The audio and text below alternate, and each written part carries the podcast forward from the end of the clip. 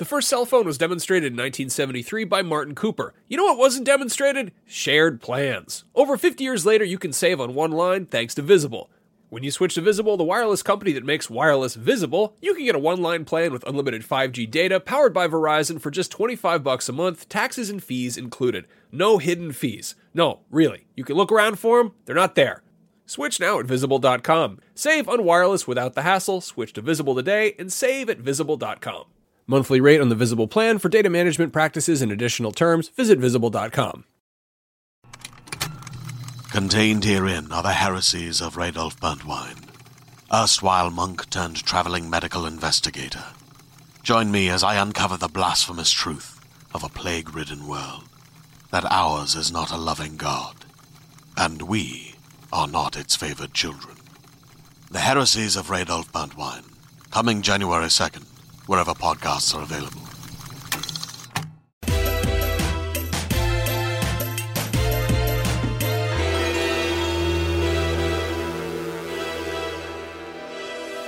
Beyond and hello everyone. My name is Jonathon Dornbush, and this is Podcast Beyond, episode 639 of IGN's weekly PlayStation show. I'm joined this by Max Scoville Hello.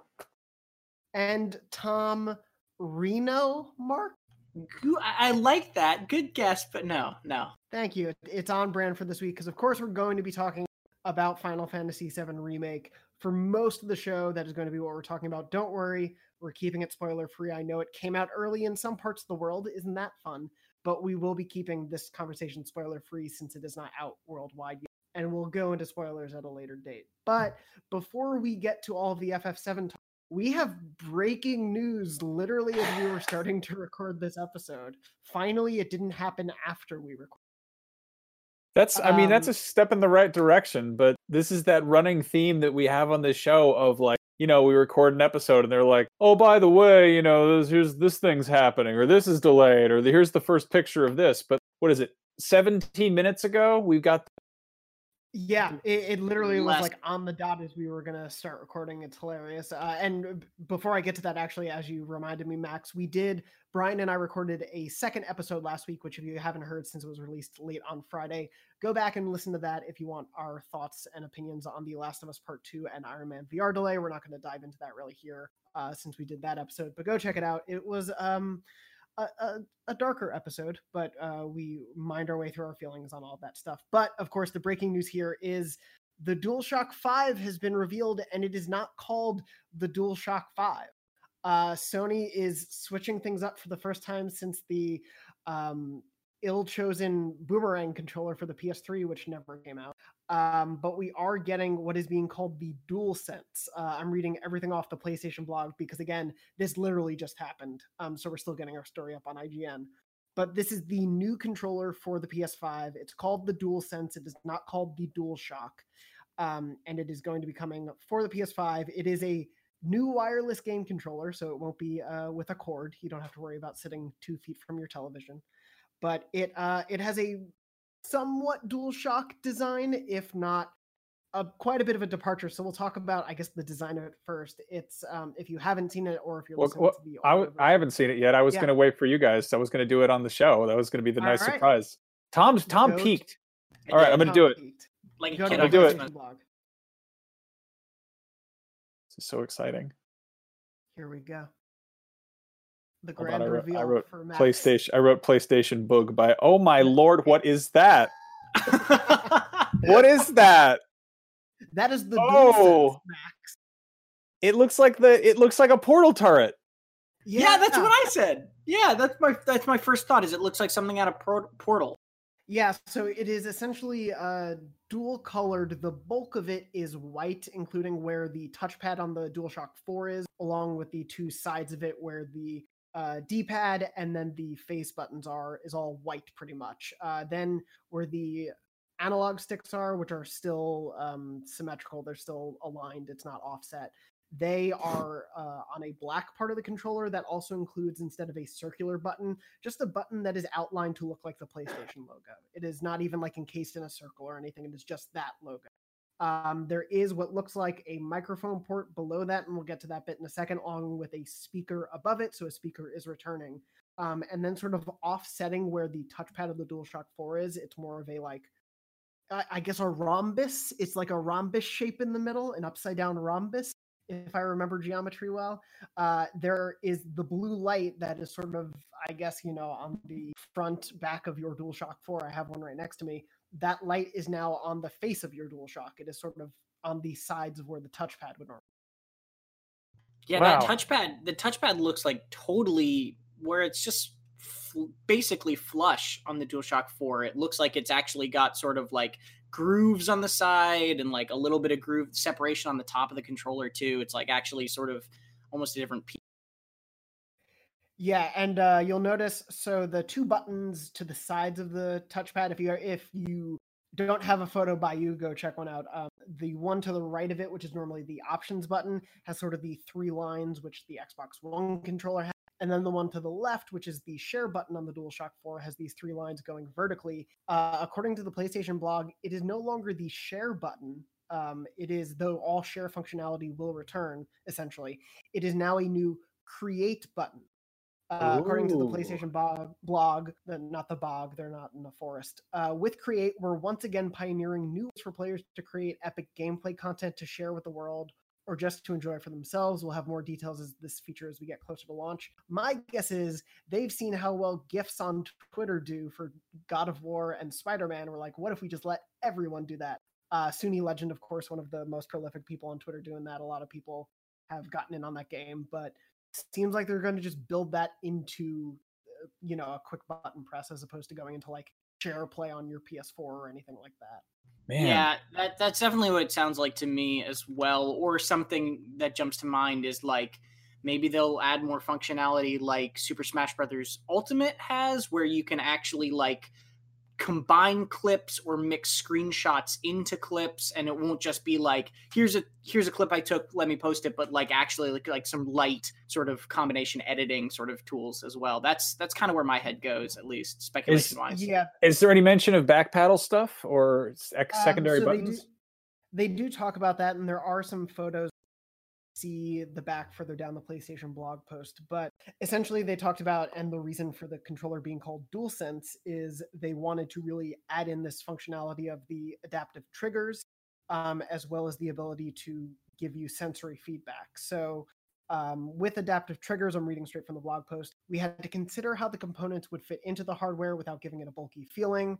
Um, the designers were then able to draw the lines of how the exterior of the controller would look and feel, with a challenge of making the controller feel feel smaller than it really looks. So they've changed the angle of the hand triggers and also made some subtle updates to the grip. Um, and so the important note here, we also took thoughtful consideration into ways to maintain a strong battery life and to lessen the weight of the controller as much as possible as new features were added. So they are aware your DualShock dies in a day. That that line too about uh, making it feel smaller than it looks is really really interesting because that was the first thing that came to my mind when I looked at this was it it looks bulkier, it looks wider, it looks thicker, and that not, that's not necessarily like a bad thing in my eyes because the DualShock is kind of the slimmer option, so like it had some room to grow. But it's interesting to hear that they're very intentionally saying in this post like yeah, we know this looks bigger, but it's ideally not going to feel that way, uh, at least to some extent. Like that's that's very, I think, heads up of them to to get in front of that. Yeah, especially that the I like I think everyone's in agreement. with Xbox the DualShock 4 is the best DualShock that they've put out, uh, feel wise. And so obviously they don't want to stray too far from what worked, but yeah, I, I agree. It did look surprisingly. Uh, Max, what were you gonna? I'm just I'm just very surprised. I guess like I think that the two tone thing is really what threw me for a loop. So they they actually talk about the colors in the block. Thank you for that segue. That was just about what I was going to get to. Um, as you can see, we went with a different direction than just a single color this time, and decided on a two tone design. Uh, additionally, we changed the posi- position of the light bar that will give it an extra pop. On DualShock 4, it sat on the top of the controller. Now it sits on the sides of the touchpad, so it is still a touchpad. Um, they didn't really talk about like the decision behind that, but at least what I think this means, and I've seen a lot of people speculating. I assume the console will, if not totally be white, feature significantly the color white at launch. As an owner of a uh, white PS4 Pro, I am totally on board with this because I like the, the look of the white controller. I really like the look of this controller actually. Um, and obviously, you know, eventually it's going to be whatever color you want it to be. It's not like this is going to be the be all end all of of how. No, I, I think there's going to be part like part of it is going to be the color you want it to be, and then the other part will be some other color you don't want it to be. I think it's always going to be one of those like, you know what? Just keeps I keep just keeps jumping out of me is the the front of it looks like, uh, what's what's that what's that inflatable man from Big Hero Six? Oh, Baymax. It looks like it, it looks like if Baymax was wearing a spaghetti strap tank top. Or uh, I, I already saw, I already saw our own uh, Dan Stapleton, our executive reviews editor at IGN, post a picture of Eva from from WALL-E, right? Like, kind of looks like Eva mm-hmm. a little bit. It's got that sci-fi design, like very, it, very. It, it looks like one of those controllers that you see in a video game, and you're like, I know you're trying to make a PlayStation controller, but I know what those look like. And that's not what that looks like. Yeah, this looks like a, this looks like a PlayStation controller in a David Cage game, and I'm like, I'm kind of okay with that. Like, I think you hit the nail on the head. Is, yeah, is it just I would... me? Sorry, is, go ahead. Sorry, is it just me, or do the face buttons look like they're really like far apart from each other?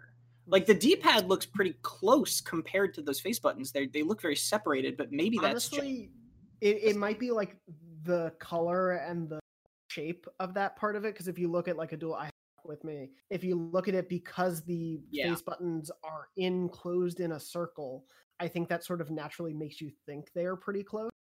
Um, yeah, that's fair. That's fair. I wouldn't, I wouldn't be surprised if it's essentially identical size wise because mm-hmm. uh, the D-pad looks to be identical, and that's probably just the choice to keep like the rather than like offset anything and add more grooves. They just liked that smooth, sleek design because it does. Yeah. It looks futuristic. Like uh, in the podcast Beyond group, uh, Dan Cool has made PS5 designs in dreams.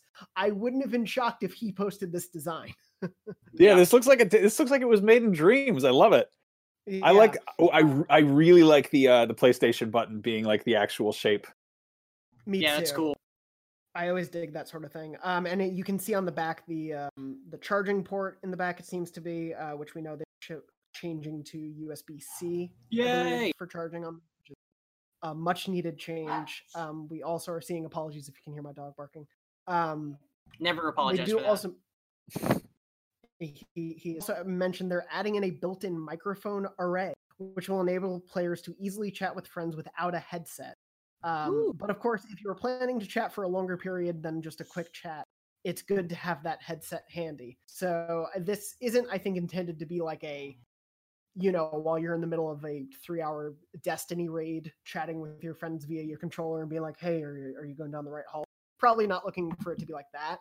But to me, this sort of links into the more of what I imagine they're like the evolution of share to whatever create is. They probably want the interactions between people to both be like long term things, like chatting with someone for a three hour game session, or chatting really quickly with someone, like on I can jump on Discord and talk to you for two minutes. I can talk to, on Google Hangouts with you for 30 seconds, and then we can hop off. They might want something similar. I would I would love it if they integrated uh, voiceover into sharing clips. Yeah, that would be really cool. Like to be able to be like, no, no, no, no, here I am doing a thing. Then be like, ha, upload it. There's like 30 second clip me falling over or something. And just that's that's like people would use the hell out of that. Yeah. Oh, absolutely. I wonder um, if there's going to be. Out- I wonder if there's going to be TikTok integration. Yeah, I mean, like there's like TikTok last integration with IGN.com. Yeah, I mean, last time around there was like they were like, this is going to go to Twitch, this is going to go to YouTube, this is going to go to Twitter, this is going to go to Facebook, and it's like those were all the big things now. And there's like a bunch of other weird little, you know, weird little things you can post your stuff onto. So to have, you know, a dedicated button to just post that would be fun. Would be a pretty smart thing. Yeah. You know, uh, I also want to point sorry, just a real quick yeah, little please. chain from the DualShock. Uh, and all credit to Kbabs on Twitter who tweeted this at me. You'll notice the uh, both the triggers and the shoulder buttons, the L1, L2, R1, R2. Uh, they moved the um, labeling to the like inside corners, basically. They're not just like flush in the middle of it. Um, just like small little design choices here and there that they're starting to change. Uh, but anyway, Tom, what were you going to say? Well, there's this quote from Jim Ryan at the bottom that says DualSense marks a radical departure from our previous controller offerings and captures just how strongly we feel about making a generational leap with PS5. And I think that's a really interesting thing because, and I don't mean to throw shade at the Series X or Microsoft here, but like it's undeniable that the the reveal of the controller for the Series X was nothing, right? Like it, it's a little bit different, but they revealed it with the console design. And like we're basically like, yeah, it's basically the same controller. You're gonna just get used to it. Whereas what Sony is doing with this is and and that's not again not to say that there's nothing new with the Series X controller, but like what Sony is doing with this is really saying like this is going to be a new thing. This is going to be a new console. You should be excited about it. It's going to be different. It's not just going to be an iteration on what we've got. And like mm. that's that's actually genuinely very exciting for me going forward towards whatever the rest of the PlayStation 5 reveals are because like it's really really easy for this generational this next generational jump to just feel like a kind of like an iteration on the last one. And and I feel like Sony is very intentionally being like we don't want to do that. Like we want this to feel like a new generation. Interesting. I I definitely like I, I see what you mean about that. There's a certain kind of pageantry to that, and Sony's also been sort of conservative with with any kind of tweaks to the PS5 controller. There was like that one sort of half step upgrade where it had like the additional light bar, uh, and I don't know if there's anything really that different about it. But you look at the Xbox controller, and they've I think they've done like they did one sort of tweak like that, and there then there's the the Pro Series controllers, and then on top of that there's the whole adaptive uh, you know accessibility pack that they've been putting out. Yeah. So like they've been I think they have a very different approach and it's much more kind of I mean to have like to have a controller that has sequels um, in one generation, not just like a DualShock one, two, three, etc. Uh, it is, but I see what you mean. This this is totally like this is this is a, a leap. This is a this is a surprise.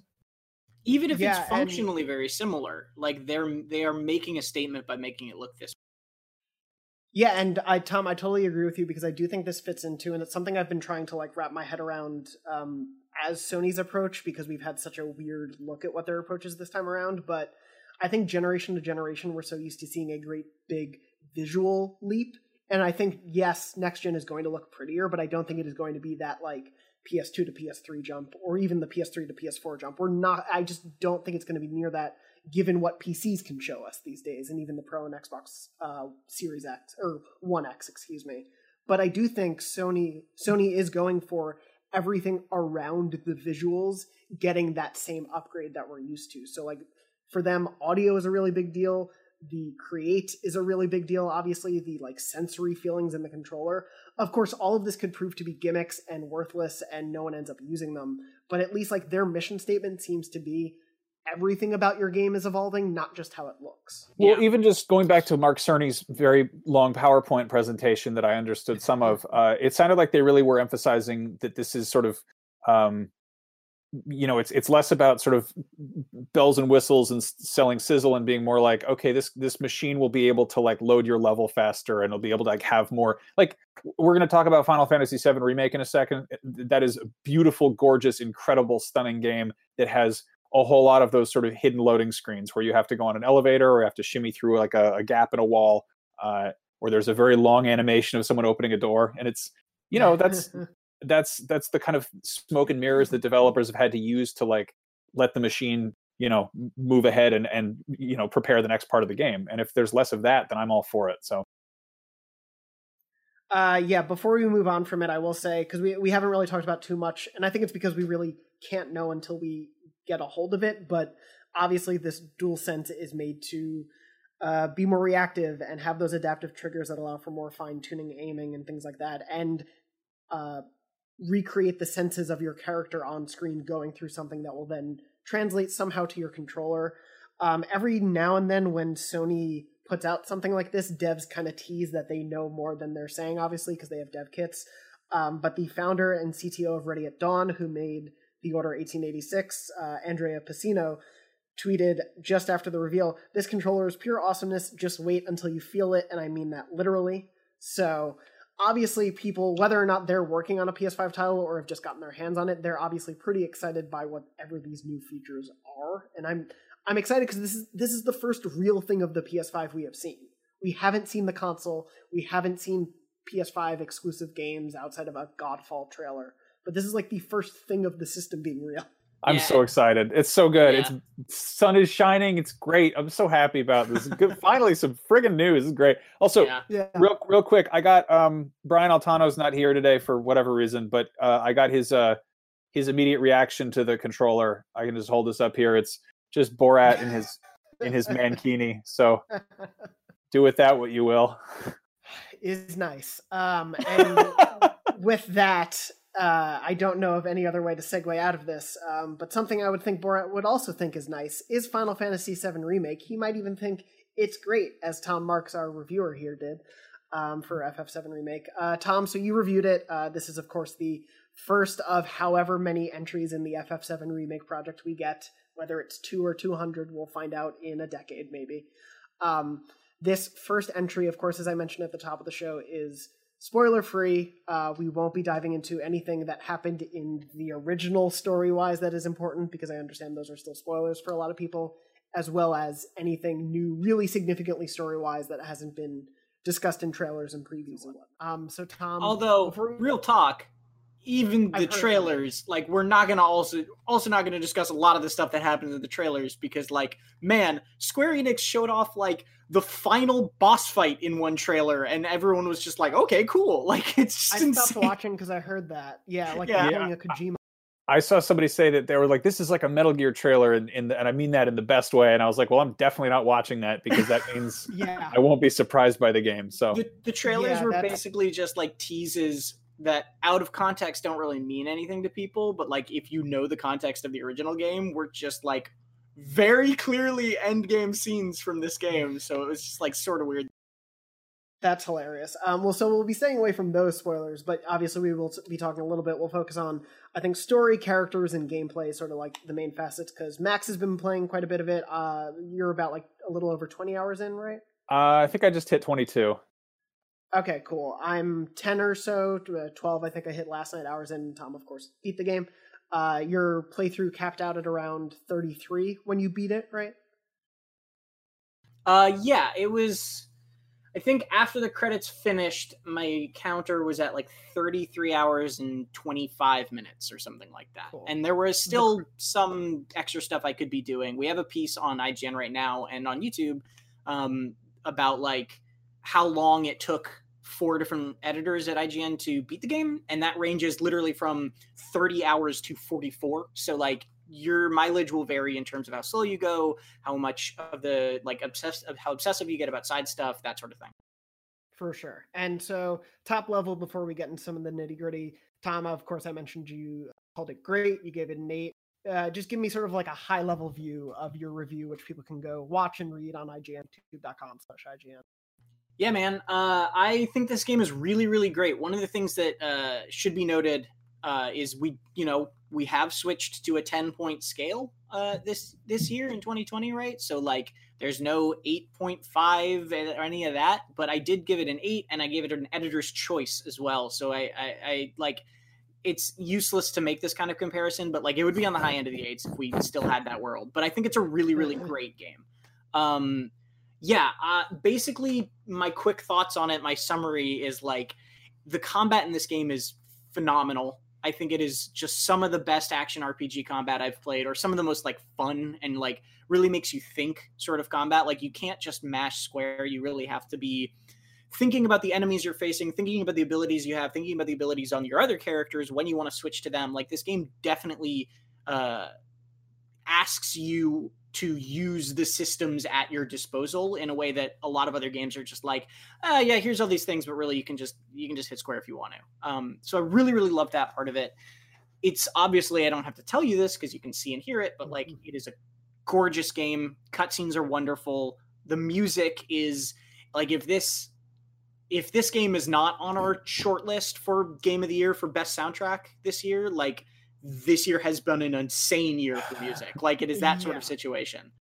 Um, so the music is phenomenal. The visual presentation is phenomenal. The story is really, really good for most of the parts. I think, um, although the and the writing can kind of like the writing is is good but also very jrpg cliche at times and i think it kind of you just like you'll roll with that or you won't pretty much um essentially the only thing i only things that really bugged me about the game are they like to in in the process of making this a full jrpg of what was you know the first five-ish hours of the original game they definitely added things that feel like nothing more than padding to me. Like there there are these side quest areas that basically like they're they're amusing, but like they have you retread the same maps you've already been in, fighting the same enemies you've already fought a lot of the time. The stories these side quests tell are not really that interesting. And like all that did was distract me from the main quest line, which when I was on the main quest line, I was almost always having an absolute blast. Um, and so like it was this sort of switch up of like, or or this like push and pull of like the things I was doing was fun. The combat was always really fun, but occasionally it would just like kill its pacing with like pointless JRPG things and like like very very like tropey things like i lost my like my cat somewhere in this town please go find them and it's like you're literally a terrorist blowing up like a city's power plants and like you're taking a break to go find cats like that is like it, it just didn't gel with me. Um, but again, not in a way that totally ruined my experience of the game. It was it's still a really really great game. Um, and then the other thing that bugged me, I will talk about less here because it's kind of getting more into story differences and story changes. And like for the most part, what I'll say on that is like I really really loved that they added new things. Like I think a lot of the new stuff that they added was integral to the reason this game is so good. Like it really, really fleshed out a world that wasn't totally fleshed out before.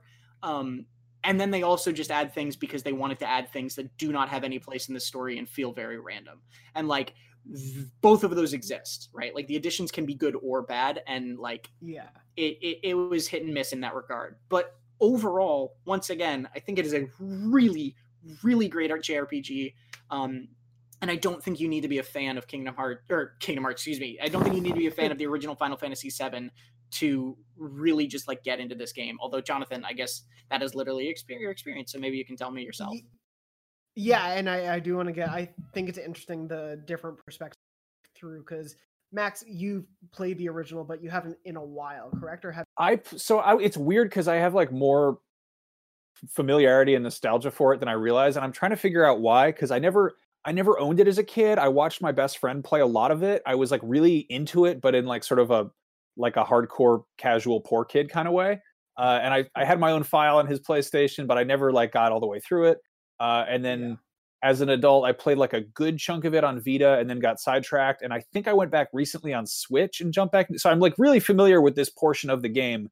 Uh, but it's weird because there's like there's there's stuff in here that I, I I have like more more fondness for, more familiarity than I than I really expected. Um, but I'm I'm absolutely adoring it, and it's and it's I think I'm I'm familiar enough with the the overall like I know what happens in the story for the most part, and I'm sort of like like I got that reference, you know, like I'm kind of picking up little you know little you know nods and, and bits of foreshadowing and stuff. But uh, it's the weirdest thing about this game to me is that it's totally a Yakuza game like I know you guys, uh, you know, uh, uh, despite all of my all of my, you know, drum banging and and adoration for that series, haven't really gotten into it. But like, it's got the same exact uh, weird disparity between like these incredibly polished, super serious like main story moments, and then these goofy ass side quests where they're like, "Why don't you go find cats?" or like, "Better play darts to kill some time," or you know like there's i mean and it's it's also there's a whole area that's basically the red light district which is like it like totally clicked and i'm like where have i seen like a burlesque show in a video game before? And i'm like oh yeah yakuza. This is like very very similar but uh everything tom said about the the combat i'm, I'm right there with him on. It's, it's such sorry i'm just i'm really excited about it no no it's, yeah i, I wanted I want to jump into the combat for sure, and I'll just say like my perspective is Tom alluded. I, I never played the original FF7. I played the like opening Mako reactor bit, like the first 20, 30 minutes, I guess, um, maybe three times in my life, just because I'm like I should start this game, and then I get sidetracked and never play it. So my experience with FF7 characters are largely through Kingdom Hearts, which I think adds an extra weird dimension coming to this game and seeing both how knowing that Kingdom Hearts was influenced by Final Fantasy, obviously, but now seeing how Final Fantasy VII Remake is being influenced by what happened with Kingdom Hearts, I think there's a weird cyclical thing happening that we'll get into. Um, but yeah, so far I'm loving it. I'm about 12 hours in. Um, like Tom said, I think whenever the story is like on focus and diving into like a lot of character stuff, but like pushing you forward with momentum of like what's going on in this world and the focus of the Avalanche group. Um, I dig all of that so much. Like I'm having such a blast with that. When it does slow down, I do think there's some good and definitely some boring that I'd rather not waste my time with. But I'm a completionist and I need to do every little thing the game offers me. Um, but yeah, I think let's start definitely with the combat because I do think it's so interesting um, as a like as Tom was saying, it really forces you to use like every aspect of it that it introduces. Um, it is this combination, at least in the the main mode, because there is the classic mode you can go into. But um, the main mode is a mix of real time action combat. Uh, you can switch between your party members, and you can also, as you build up your ATB bar, you can pause time uh, pretty slowly and then take your time to choose if you want to use a special ability or a spell or items, which is crucial to figuring out how to manage all of that because each character has their own ATB bar that you need to worry about. Um, and like the key to victory often felt like making sure you are not letting those go unignored, for me at least. Yeah, and, and also making sure you're prioritizing like the characters you need at the right time and thinking ahead in that because your AI, like when you're when you're not directly controlling a character, the AI is like fine. It's like pretty dumb and pretty simple, but the more crucial mm-hmm. thing is that they won't use ATB and they generate ATB way, way, way slower. So, like, if you know you're fighting an enemy that is like weak to lightning, let's say, and then you only have lightning on one character, then like when you're getting into the position where you want to use lightning, you need to proactively switch to that character so that you can generate ATB on them so that you can make sure you have that ready to go when you need to. Or like if a character is getting low, you need to switch to your healer, whoever has your healing materia, to generate ATBs so that they can actually be healing in time to like before someone dies and like that's really cool that it, it genuinely forces you to switch characters in a way that doesn't feel like frustrating because they're it's, all really interesting it's not annoying which i think is really cool yeah. and there's and the whole thing completely changes with how materia gets implemented because like you can grab uh like i have a materia that's like a cure all but it only it only gets utilized by a character who's not being controlled so like if you equip that to oh. one of your party members who's sort of running around helping you then the second everyone else's HP gets low, they just do like they do auto cure basically. Uh, and then conversely, there's another one that basically starts whoever has it off with like a partially filled ATB gauge. So if you're like, if you really want to have like, you know, somebody who's who's like, you can have like your healer, you can have your person who's there to just do like basically, you know, you know, run, keep keep things under cover.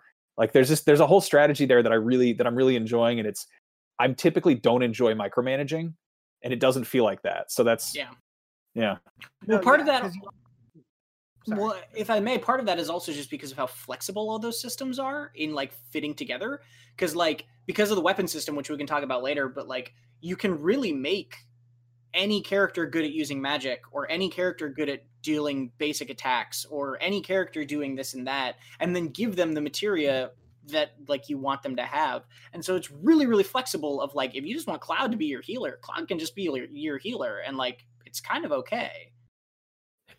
Yeah, I really like as you were saying flexibility. I think nails it um, that it offers you, and especially for me, like the materia is a totally new concept because at least in like Kingdom Hearts version of it, because the spells are essentially the same, you you essentially just gain the upgrades as you go throughout that story. Like fire eventually becomes Fira and Firaga, but here it's like, no, your use of the materia increases the ability to use these better spells or to have a more maxed out uh, ATB bar as you go on. And I think like both managing that you need to be constantly using these things to upgrade them, but also needing to understand some people may not need a certain materia for a little while and I'll need to swap this out, but come back to it. Like there is a, it's a lot to manage, but it's fun to do so. Um, like it always was exciting to have to keep track of all these things.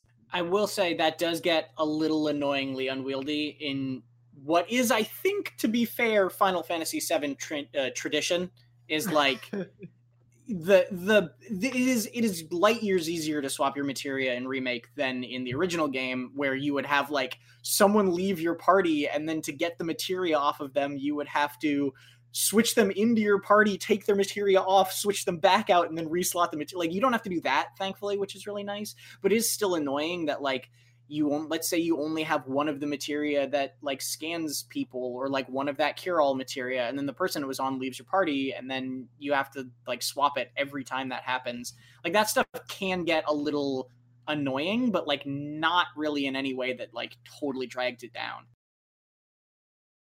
Yeah, um, absolutely. And I do want to transition a little bit with that stuff into the uh, equipment management that you were talking about. So essentially, like throughout the game, your characters do gain new weapons that you can switch to, um, and they all, of course, have uh, AP that you can increase uh, different stats and various things when they're equipped um, that you unlock as you go throughout the game. Um, Tom, did you feel like you liked having to switch between weapons? Did you wish you could stay to one? Did you feel like if you did stay to one, the game was penalizing you? I, I actually thought that I thought the weapon upgrading was extremely clever because every time it felt at least to me, and I don't know what your guys' experience is like. Every every character only has like roughly half a dozen weapons. I don't know the ex- exact number, but you're not going to find a ton of them. Which a made finding them feel really significant because they are really different from one, ag- one another. Um, but more than just that, like it, they did a really good job of every time you found a new weapon. For me, it felt like almost always it was stronger than whatever I had, and then after a little bit, after the up, you get a few more levels, it starts to mellow out.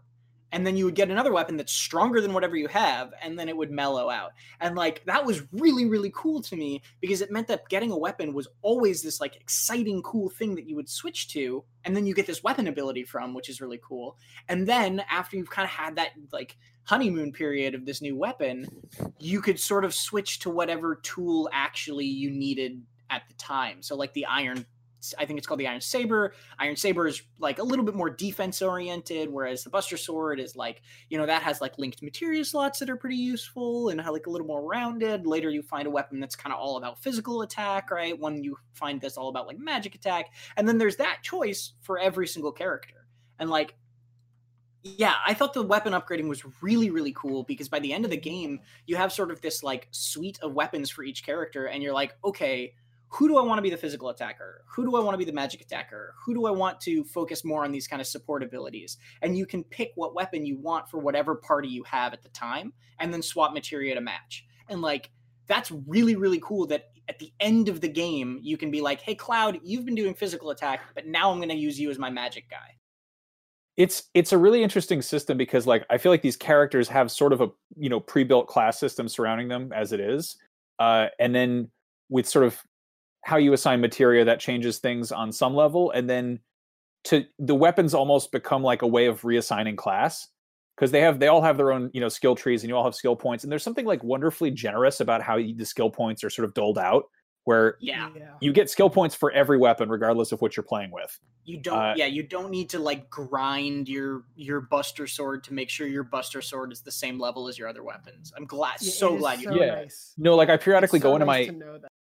I go into my inventory and it'll be like, oh, your Buster Sword has like, you know, 17 skill points to play mm-hmm. around with. And I'm like, I haven't used that for, you know, nine hours. Like, what, how, like, how did that happen? And so then I go in and I tweak it and I'm like, oh, I could totally like make this a defense heavy weapon, which completely plays, that changes my stats and, and my play style, which is, it's just like, it, it is it sort of incentivizes like changing up your, you know, switching horses midstream and really changing your strategy, which is, I don't know, it's novel. It keeps it fresh. Yeah, it definitely does. I really like it. I I love it, especially coming from, and uh, I'm going to be making this comparison a lot, but coming from the Kingdom Hearts side of it, where you can get a bunch of different keyblades after every world, usually, or there were others to get. Normally, it felt like once you found the couple that made the most sense for you, like there's only so many stats Sora could really focus on. So it was like, here's the best attack one, here's the best magic one, and I'm just going to upgrade those. Whereas here, yeah, I do find myself feeling okay to switch between or not feeling bad for ignoring one for a little bit because I know if I come back to it, it'll still be really powerful. Like everything always feels useful, which I really appreciate. and they give you a way um, to automate that system I never used it, but like I I know da- like a couple like someone in the UK did like so you can if you don't want to be dealing with keeping the Buster Sword leveled, like you can just say okay, just focus on attack and just give me all the attack upgrades and like I don't Mhm. want to work. It does attack, defense, or balance, which is great. It's totally just like pick one. Uh, and then i- if if you get completely sick of how your stuff works, you can you can just completely like re-roll basically. Yeah, it, Yeah. it's it's very flexible. I mean, that's that's just one of the things that I think stood out to me as a, a beaming highlight of the customization and the combat in this game is the absolute flexibility you have in terms of like play the way you want, build these characters the way you want. You don't like it, okay, change your mind. Um, and I think that is so important because of how um, how much it, it changes your party without you like without your your say right? Like this is something i never really i didn't know going into the game is like you will literally never choose the party you have. It Yeah. it is always 100% of the time determined by where you are in the story. So you need to be able to make sure that you can you can adjust to whatever you're given at any time and still be able to succeed and the systems that they give you totally let you do that So I will say that I think one of And- the things. and a small thing. Oh. I was just gonna say a small thing that I think is nice about that uh, party switching because even though it takes away the freedom of switching your party, you can still make adjustments to the people who aren't present in your party while they're gone. So once someone does come back in, you if you just did the upgrades already, you don't have to worry about their first fight just being a mess. Which is I appreciate that. Sorry, Max, what were you gonna? I was going to say that it sort of structurally speaking, one thing that is really odd about this is it's uh, it feels mostly pretty linear, uh, and to have a, a you know an RPG that's theoretically about role playing, having you sort of mandatorily swap out party members in accordance with what the story's doing, and then you know to be like, oh, this these characters that I hung out with for a minute are just not. That's that feels weirdly dated, um, kind of especially in a situation where there's side quests and there's like different you know there's like such large areas but it's that's kind of i think sort of symptomatic of this being you know the weird like double-edged sword of having to rebuild something from the ground up that's from 20 years ago you know Yeah, and I will say I don't think that they solved that problem very well. Cuz like it's weird going from Final Fantasy 15, which was this huge insane freedom open world experience to being like my favorite parts of remake were actually the linear parts. Um, but that's kind of how I felt. And I think one of the reasons is there's the, one of the, the solutions they found to that issue of its linearity. I don't think we're very good because the way the side quests are, the side quests basically just aren't integrated into the game in any real way. It's like, uh, and I don't think this is spoilery to say, like basically you'll arrive at an area that will have side quests. You're told literally the moment you get there how many side quests total there will be in that area and then you are immediately given the choice to skip it entirely and move on. And if you do, it'll say, "Hey, you still got some side quests to do. If you leave now, you'll never be able to do these again." It- so like it's not like a proper open world side questy RPG. It's literally giving you these moments of that inserted into a linear narrative. And I think they feel disjointed as a result, but not like in a way that totally ruins the game. it's really weird because i don't i don't hate them at all but it does feel like if you had like you, you're basically on this this fairly linear like field trip and periodically there are these sort of like i don't know the bus stops and everyone gets off and it's like all right you've got two hours to go do whatever you want be back here at three you know and then you got to come back and it's just and then it's back on the bus and you got to go to the next thing and it's all part of the itinerary and and i don't mind that re- like the only the only downside is that most of the side stuff is not really that imaginative especially when compared to the incredibly weird wonderful and fleshed out you know main campaign Yeah, and I do want to get to that stuff. It does feel like, uh, to that analogy, which I think is great. It feels like the most true thing to the uh, buzzword wide linear that I've ever heard. Um, just because it go like it goes linear, then it's wide, then it's linear again. But um, I do want to talk about that story, and I know uh, at least Max, for you, we're running a little short on time because you have another recording after this. Um, so I do, I do want to get your thoughts on, especially as someone who's experienced the story before.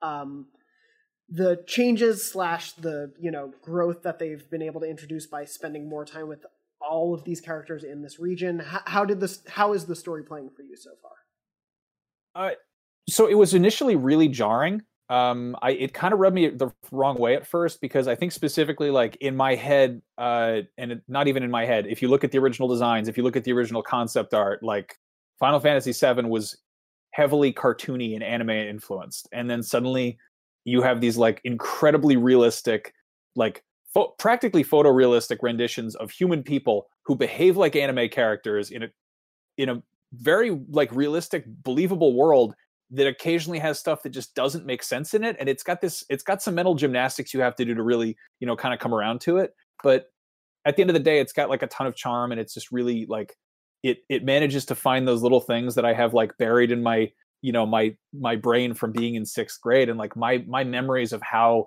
uh you know wall market looked or how like you know the, the honeybee stuff was and like how my imagination made it seem back in like 1997 and then being like okay, well, no, we actually spent time bringing that to life with so much polish and so much like you know AAA magic on top, and it's just um, I I cannot think of the last time a game has like really increasingly sucked me in. Like every every few beats, something new will happen, and I'll be like, I'll be like, oh, this is pretty good, and there'll be like sort of a slump. You know, it's again one of those sort of like side quest things, and then something else will happen, and I'll just completely be re-enthused by it, and it's really it's it's really endearing and it's it's i'm completely ride or die for it at this point even even if they any any slight stumbles that they may have made with either story changes or character changes or character writing any of that one thing i think is undeniable that you touched on is like man did they make midgar well right like yeah. they they made this yeah. city exactly how you imagined it in the original times a billion in like the best possible way. So unfortunately, Max had to jump out for another recording, but he'll be back on uh, next week's show, and we'll of course be talking about FF7 in the weeks to come. It's the biggest game out this month, so we'll be talking about it plenty. But Tom, while I still have you, I want to dive in a little bit on your thoughts on the story and stuff uh, and character things, um, both because as you were saying, and the train is going by me, so maybe that'll drown out all my thoughts. Um, the world that they've created, like Midgar, is so cool, and I love exploring it, and I love the change between like the top world and the slums underneath, um, and the way they bring that all together. I really, really have been enjoying in these first few hours. Again, not knowing anything about this game.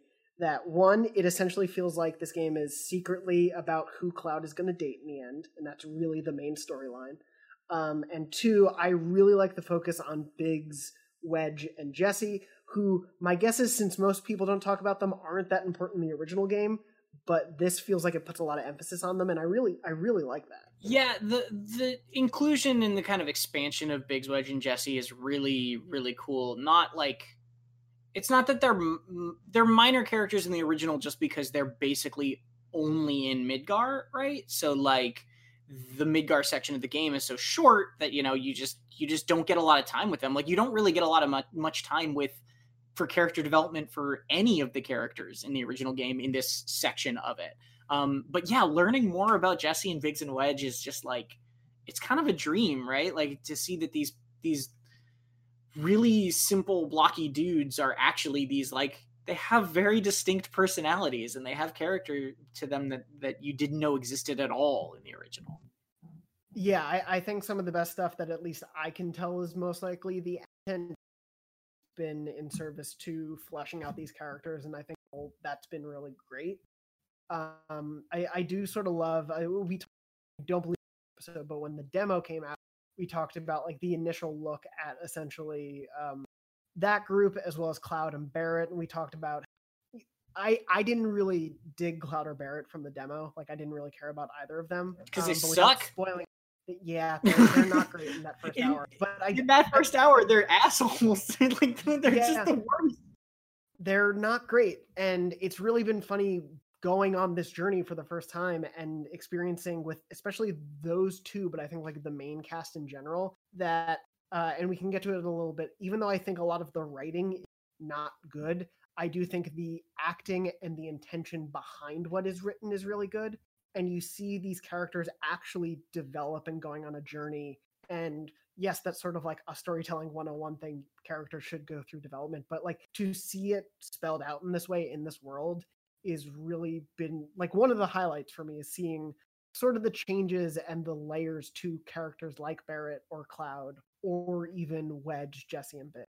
And that's really important that they have that in there and that they succeeded to even to you as someone who's who's not really familiar with their original characterization because like Barret Barret basically doesn't have any character development in the original first 5 hours of Final Fantasy 7. He like doesn't really get any moment to express who he is besides save the planet, hate Shinra until like probably about eight hours into the original. I don't remember exactly where it is, but that's the moment where you start st- sort of seeing who he actually is as a person. And same with like Tifa gets basically nothing too in those opening hours. And like it's it's really it was really really really important to me that this game didn't just roll with that and just be like, you know what, we'll talk about them later. Like the fact that these characters actually have emotional hooks and reasons for you to care about them, ways they change, goals that they have within the story, like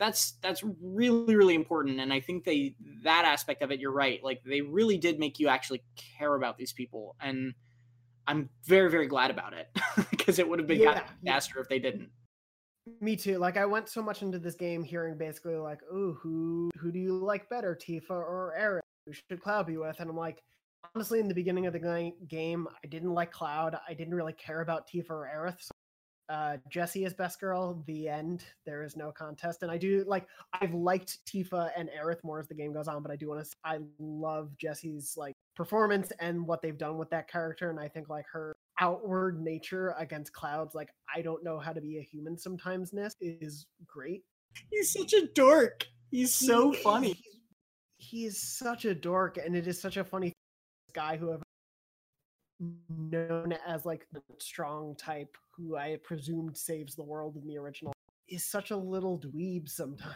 yes. There's a whole bit I won't spoil, but there's a very funny bit later with like him basically learning like how to high five. That's just like just so cute. Like it's just very they did a very good job of making this character that like you said is like pretty one note in his sort of like uh ness and now he's like oh yeah this is actually like a fun guy who who has to warm over time yeah yeah they're they're showing vulnerability to associate with Final Fantasy normally, and again, that experience with it, um, and more so does on the Kingdom Hearts side. But I'm glad to see that vulnerability seem to shine through with a lot of the characters, and I even love some of the smaller ones of the show. But the Turks like Reno and um, his partner Rude, um, I've really loved the interactions with the two of them. Uh, even though they are basically, as we've said to each other offline, Organization 13, but in dooms. Yeah, pretty much. Although um, less less so in their um kind of like structure. yeah, the structure and convolution, I would say. They're they're like a branch of Shinra and like you can at least just sort of understand that pretty easily. Yeah, yeah, there's the, we haven't gotten to any secrets of who they actually yet. Um because they are actually a deceased human. But um, right. You know, that's something we get to uh I'm curious to see where remake part two goes. But no, um, I do really like what they've been doing. I, I did want to talk a little bit about, I guess, the Kingdom Heartsification maybe of it, because to me there is a lot here with it, and you did have a line in your review that I know some people picked out, um, but I do think is worth like drilling down a little bit more on what you meant. Feel pretty similarly is um I do see a lot of parallels, obviously, to Tetsuya Nomura, who's been the franchise director of Kingdom Hearts, directed FF7 Remake. He was not the director on the original FF7, but character designer. Um, I might have to look up that exact credit, but he was involved in the original game. So obviously, he's had a long-standing history with this game, but this is sort of his like top-down directorial view with this new team. Um, I definitely noticed some things that I do feel like would work better in a Kingdom Hearts game, and I do think that's the writing because um, I think the the grittiness and realism of this there for all of that that I think really works well and comes across so well. They are talking still like they're Kingdom Hearts characters to me sometimes. Like they are talking a lot in ways that don't feel quite human and are a bit like JRPG clichéness, but like just don't quite translate to such a real dark dim world to me whereas it would if Mickey Mouse was standing there and you were in that.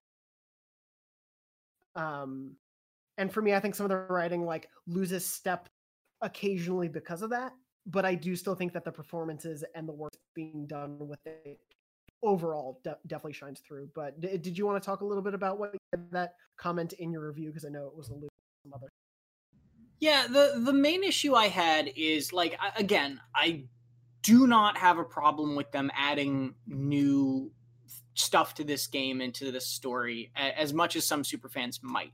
Like, I think that they do a really good job of adding entirely new sequences that do a phenomenal job of of giving you a better perspective and understanding of either its characters or the world or the villains or the stakes, whatever. Right? Like, I think they do a really good job of that um, at times, and then I think at other times they add I, I don't know what the right word is like mystery they add uh, unanswered questions for essentially the sake of like hooking you along and only letting the people who are interested in talking about it on reddit in extreme like theory detail like to make any heads or tails of it and i don't i don't think that's fair. Like yeah. It feels out of place when you're pitching this game as a remake to add plot points. And again, I won't spoil anything, but to add plot points that have such a significant impact on the story and then just walk away from the table without explaining them. Like that to me, that's why I described it as Kingdom Hearts BS in my review because like yeah. it's not just convoluted complexity, right? Like c- convoluted complexity is one thing that Kingdom Hearts is known for. But the thing that really bugs me, and I love Kingdom Hearts games, I really do. But the thing that really bugs me about the way Kingdom Hearts and Final Fantasy VII Remake at times wields complexity and kind of like these unanswered questions is this expectation that you should just roll with it and that you shouldn't question it. And if you don't get it, that's on you and not the game.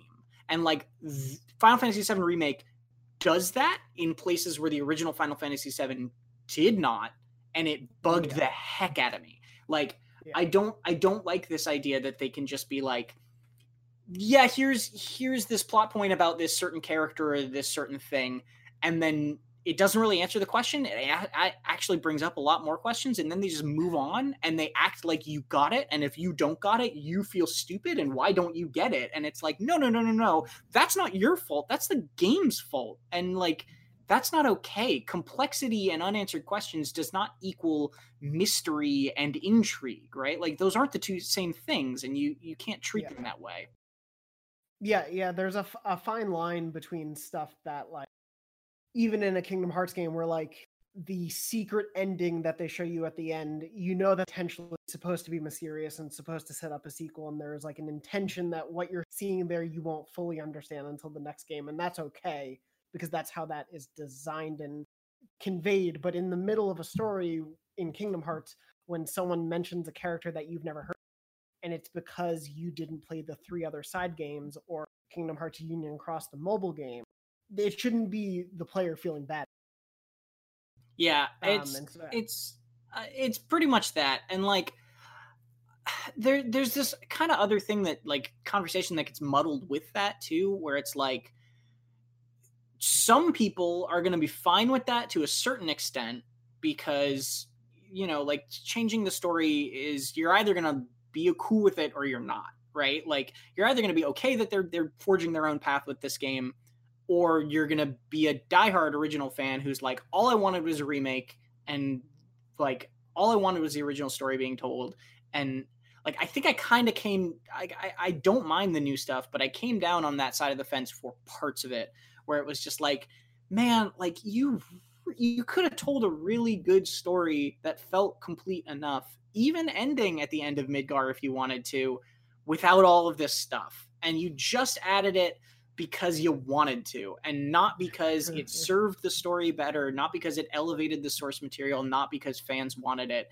Like you literally just added it because because this is what you wanted and for better or worse. And honestly i think most of the time that stuff the really really messy stuff in it comes off as worse. And it's a bummer. Like it doesn't offend yeah. me deeply. It's just like you get to these parts occasionally where you're just like, what what is going on? Like, what are you doing? Like, come on.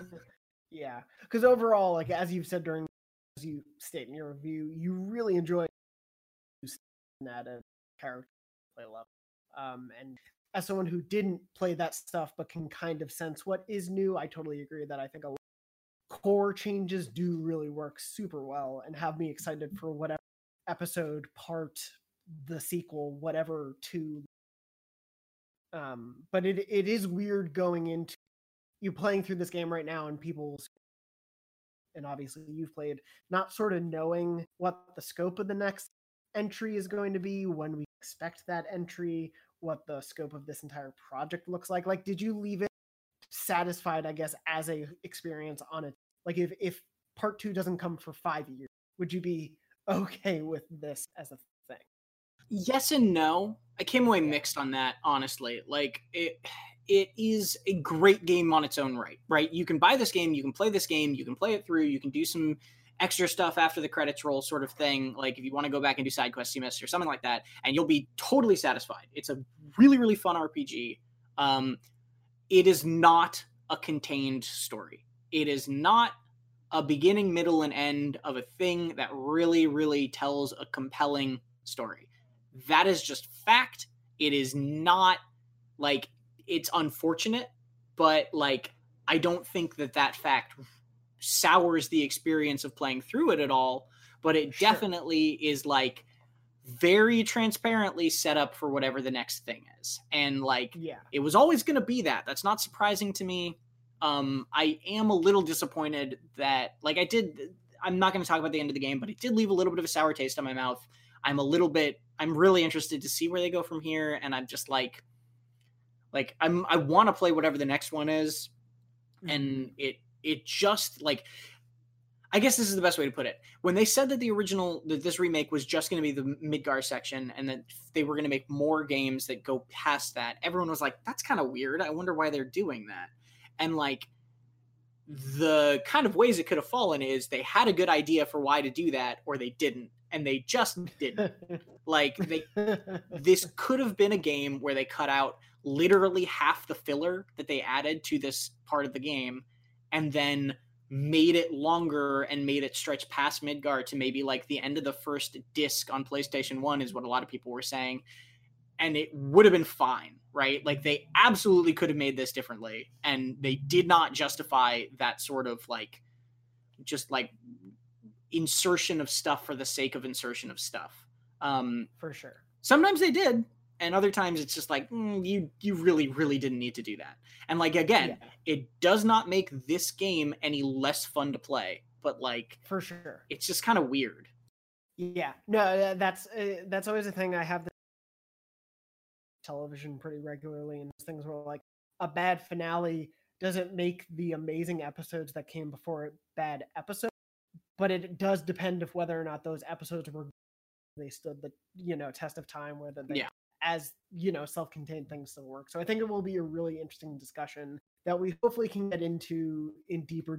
People have their hands on it yeah um, and go a little further in. But um, as we I'm said also- at the top, Sorry, real quick. I'm I'm also excited too. Like like the, the- one of the ways I've been thinking about it is like I'm excited for whatever the next game is going to be. Like I I, I want to play it, but like thinking farther ahead, like think, let's let's say thinking in ten years if the series is completely done, right? Looking back on it, if I just want to play through the Final Fantasy VII remake series, like this first game's going to drag, right? Like you're going to get to it and you're going to be like.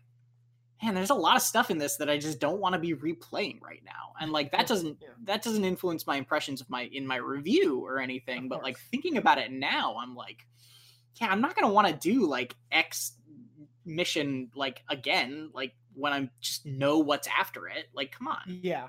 Well, uh, I can't wait for the FF7 remake remake on the PS7 uh, years down the line. But uh, gut check PS7 if you had to. Yeah, uh, I far. This is a very far out predictor question, but I just I was thinking about it as we were talking. What comes next? Final Fantasy 16 or remake part? oh i hate that question uh that question is is a cursed cursed question that we are now Yep. all forced to consider um i think it goes one of two ways that i don't know the answer to yet i think either they've been cooking up the second part of this game for much longer than they've let on because they have been very secretive and we'll get it within the next two years. Or we're going to get a final fantasy 16 in the meantime and this will come out for four or five. And i genuinely don't know which way it's going to go. Um, but i think that's that's kind of the vibe i get is either they've got more they aren't telling us about or they do not. Yeah it'll be very interesting to see where things go um, but for now FF7 remake is what we have to play, and Max and myself, we did or are having a really great time with it, and we definitely uh, checking it out. Obviously, check out Tom's full written review on IGN and the video review, which was edited by Mike Wynn from our video team. Uh, that's on IGN as well as YouTube slash IGN, so you can check it out there as well. And if you just want to ask Tom deep lore questions, uh, just hit him up on Twitter, and he'll be happy to answer those at any time of um, but I think we'll wrap up the show there since we're running. Uh, but thank you, Tom, for joining me for this episode and for the talk. Uh, very excited to keep talking once I can talk to you about later to talk. Um, obviously, if you've been playing FF7 because you're in one of those parts of the world that have it already, or you are starting to play it this weekend after this episode is out, write in with some of your opinions and thoughts on it. You can write into beyond or you can write in the comments on IGN or on YouTube. Uh, normally, episodes of Beyond go live every Wednesday at 3 p.m. Pacific at beyond.ign.com, youtube.com slash IGN and all your favorite podcast services around the world. Uh, I want to thank Red, our producer, for sitting through all of us talking uh, about this game. Hopefully, he still wants to play it after we have talked at him for an hour while he had to be silent and couldn't just be playing himself during. The- um, but if you're listening at home, Thank you so much for watching or listening to this episode. Uh, we hope you're safe. We hope you're well. And always beyond. Beyond. Hey there, it's Rachel Ballinger, and I am extremely excited to invite you to Rachel Uncensored. It's my podcast where I sit down and get real with my friends and celebrity guests, where we talk about all sorts of topics. And sometimes we might be under the influence when we do so. We cover things from personal stories to hot button issues and it's the only place on the internet you can find an uncensored version of me. It's a side of me that you might not have seen before because it's not the most family or brand friendly. But don't worry, I'm still sort of slightly a decent human being. If you're intrigued, then make sure you check it out. New episodes drop every Wednesday. You can find it on Apple Podcasts, Spotify, or wherever you listen to podcasts. Trust me, you won't want to miss out on the fun and candid conversations we have here on Rachel Uncensored.